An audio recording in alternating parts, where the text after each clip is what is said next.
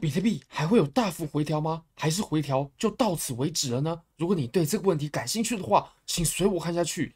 如果你也对交易感兴趣，Bybit 是我非常推荐的交易所，无论从挂单深度、顺滑体验、交易界面都无可挑剔。现在点击下方链接注册入金，最高可以享有三万零三十美金的交易赠金。好，那我们就先来看一下比特币的盘面吧。哦，对了，有人说为什么我没有把仓位拿出来？因为毕竟都对冲了嘛，那仓位的。盈亏就不会有变化。如果像我之前是因为盈亏会有变化，所以我才给大家看。那现在盈亏没有变化了，所以给大家看也没什么意思了。那我们来看一下比特币的盘面吧。那首先呢、我们先从周线开始看呢、啊。周线上呢，其实我们我们频道一直都把我们现在现在的这段上涨，把它 OK，把它跟前面这段去类比。那其实啊，我们现在上涨它已经到了哎盘整停滞的阶段了。其实现在。就是在回调嘛，就是在调整嘛。那调整过后呢，当然我们最希望的行情就是直直的往上喷。好，那么我们来看一下量能的部分。量能的话，我们前面上涨，它的量能蛮充足的。OK，那现在毕竟我们这一周才刚开始嘛，所以如果我们只看哦这个量能是缩小的，这个呃还不是很有参考价值啊。等到我们这周结束过后，我们会有更完整的资讯。那么我们来看一下我们前面的这一波上涨好了。其实我们前面的这一波上涨，它走的就蛮典型的，也就是我们第一根啊，OK，缓涨过后呢，然后拉了一根，那拉了一根之后，我们调整了三根的周线，然后之后又开启第二波的涨幅。那其实我们现在也是呃非常类似的，就是我们前面已经有一波涨幅了嘛，那我们现在的这个调整呢，我个人是已经把仓位给对冲掉了。那我会等到。二月二号，美联储的会议结束过后，我再考虑要怎么操作。那如果说我们在未来啊，又出现了一根把我们整个震荡区打破，并且突破前高的这种 K 线呢，那我就会再把我的对冲单给解掉，继续开着比特币的多单。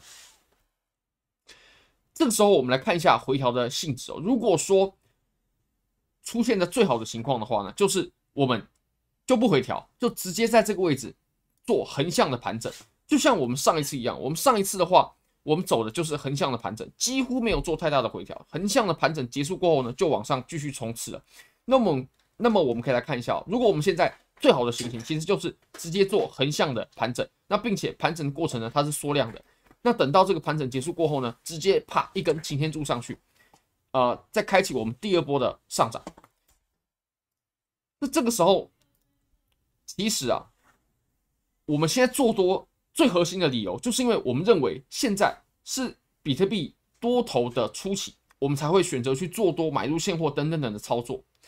那既然我们是在一个多头上涨的初期的话，我们应该要看到的行为就是，比特币呢，它即使出现调整，它也是盘整，或者说微微向下，它不会出现太大的跌幅，也就是它并不会出现那种下跌，OK，很大的幅度，并且爆出了很巨大的量能。这种是不应该出现的。如果说出现的话，那么我们就应该怀疑我们当初的假设，也就是这波多头呢，它很有这波上涨，它很有可能不是多头出奇。所以我们最不希望看到的呢，就是它在下跌的时候是跌幅是有出现的，并且有量能配合，甚至比我们上涨的量能要来的更大。那这个就非常的不妙。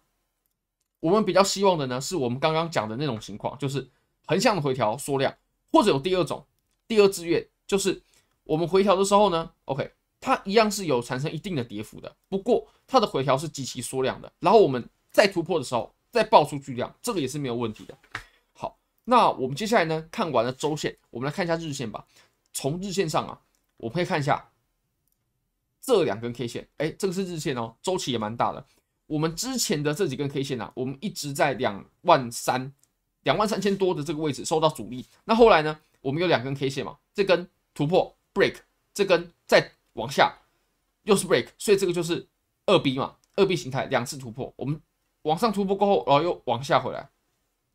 那这当然对于多头来说不是一个太好的走法。OK，那或者是说，我们也可以看这两根单独的 K 线，这两根单独的 K 线呢，我们要结合量能看哦。如果我们结合量能看的话，我们会发现。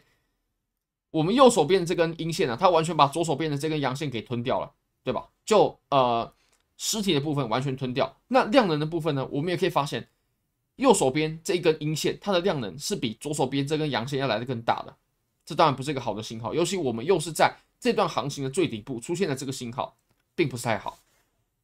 不过我们可以发现呢，我们现在回调并没有扩大，对不对？并没有扩大，而且其实我们在昨天呢、美股的情形呢，它也是往下做回落的，但是比特币它回落的幅度却不是很大。那其实比特币呢，就以最近的行情来看啊，算真的是非常强势的，真的是非常强势的。我们可以看到，美股昨天也往下做回落了嘛，但比特币是没有的。比特币啊，它甚至连我们这一波上涨的三八二都没有回到，大家可以看一下啊、哦，对吧？我们连三八二都没有回来哦，蛮强势的。好，那我们再从四小时看吧。如果从四小时看呢，我们就可以发现啊，我们这整个箱体的盘整，它其实是在一定的区间之内的，它都在这个区间之内。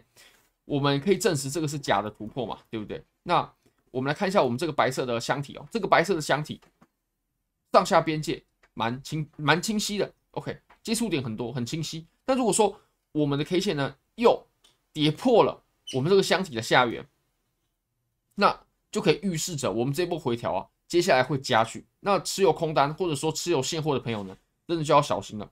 当然，如果说你做的周期就是很大的，你就是打算三年后才卖出的，那确实是不用管现在的啊、这这些小波动。那我们再看一下以太坊吧。以太坊的话，其实我们昨天所说的头肩的形态呢，它还是成立的。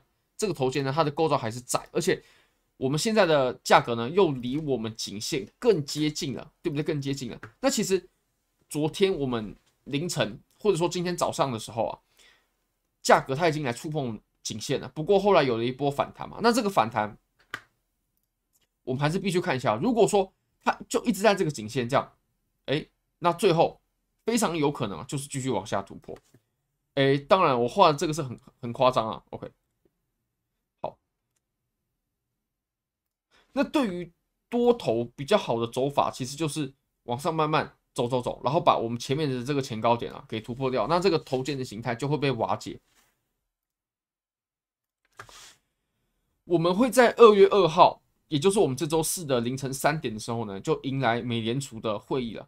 那到时候会说什么？我相信也都是现在全市场都很关注的。我相信现在我们很有可能就走一波微幅的震荡盘整，那我们到时候呢就会迎来真正值得我们期待的波动。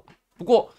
呃，鲍威尔他要说什么，也不是我们能控制的，也我们也不可能提前知道。所以以交易者的角度呢，最好的方式就是可以先规避一下风险。